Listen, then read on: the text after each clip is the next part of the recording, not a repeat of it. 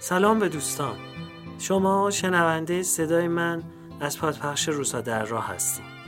روسا در راه که شروع کردم این ایده تو سرم بود که هر شماره رو به یکی از بزرگان فرهنگ کشور که بر شکلگیری بنیان اندیشه های من و هم نسلانم موثر بودن پیشکش کنم. راستیتش نخستین فردی هم که تو ذهنم بود آقای دکتر محمد جعفر محجوب بودن. که همین عبارت سلام به دوستان که در دیباچه هر قسمت از زبونم میشنوین یادگار درس گفتارهای ایشونه سلام به دوستان گرامی. در این گفتارها بنده قرار دادم با خودم سلام به دوستان. بنده در حدود دو ساعت وقت رفته رفته که پیش اومدیم. تقدیم نامه ها که پایان بخش هر شماره روزها در راه بود فربه تر شد و شکل و شمایل خودش رو شادابتر پیدا کرد. و در واکنش که از شنوندگانم گرفتم بیشتر مورد توجه قرار گرفت. و این درخواست خورد خورد قوت گرفت که اینا رو جدا جدا هم منتشر کنیم.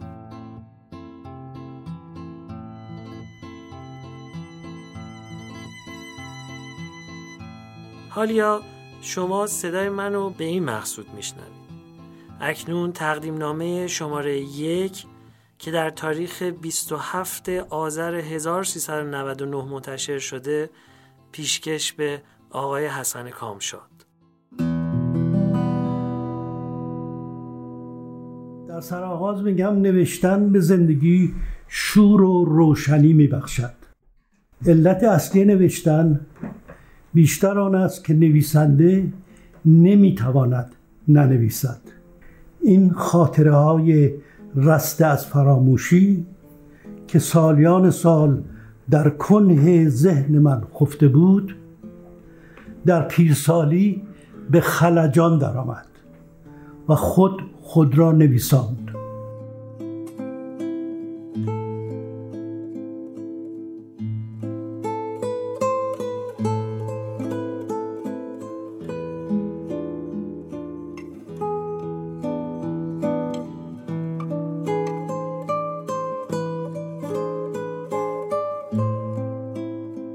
آقای حسن کامشا که ترجمه بیش از سی کتاب رو تا حالا به قلم ایشون خوندیم. از نویسنده های ایرانی و فرنگی مثل تام پین تاریخ بیخردی باربار تاکمن دنیای صوفی یوستین گوردر دریای ایمان خاور میانه برنارد لوئیس. ایران برآمدن رضاخان بر افتادن قاجار و پادشاهی پهلوی. از سیروس غنی در خدمت تخت تاووس ویتگنشتاین، پوپر و ماجرای سیخ بخاری. سرگذشت فلسفه برایان مگی. قبله عالم. طرفه اون که اینجا هم پای مسکوب در میونه. گویا آقای کامشاد بورسی گرفته بودن و قصد مهاجرت داشتن. خودشون در کتاب خاطراتشون حدیث نفس نقل می‌کنن که شاهروخ به ایشون تشر می‌زنه که بمونن و ترجمه کنن. و این میشه آغاز ماجرای مترجمی آقای کامشاد. یا جای دیگه از کتاب تعریف می‌کنن که مسکوب در مدرسه پس از یه زنگ انشایی که معلم ابراز رضایت کرده بود از دست نوشته ایشون بی مقدمه بهش میگن این محملات رمانتیک چیه به خورد معلم جاهل و همشاگردی ها میده؟ و تاریخ بیهقی و طی ماجرای بامزه در دست کامشاد می‌گذاره. و دوستی 63 سالشون از اونجا آغاز میشه. بخش بزرگی از چیزهایی که ما امروز از مسکوب می‌دونیم به واسطه نوشته ها و تلاش های آقای کامشاده. حتی آخرین کتاب مسکوب ارمغان مور و چند کار بعدی مثل هواشی مسکوب به شاهنامه به مدد همت عالی این یار دیرینه پس از مرگ مسکوب به دست ما رسیده. عمرتون دراز باد آقای مترجم. همینجا تا سخن به پایان نرسیده باید توضیح بدم که تقدیم نامه روزها در راه بر پایه نوشته ها و مصاحبه ها و تکنگاری هایی که از استادان یا در ستایش استادان نوشته شده یا حاصل مانست خودم با برخی از اون بزرگواران یا فرزندگانشون بوده.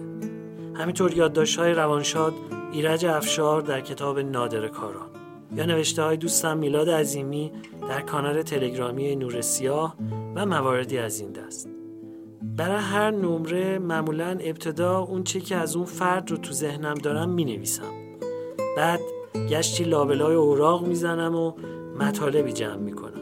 و با جابجا کردن و پس و پیش کردن مطالب گرد اومده صورت مطلوب روزها در راه رو از دل اون برمیسازم.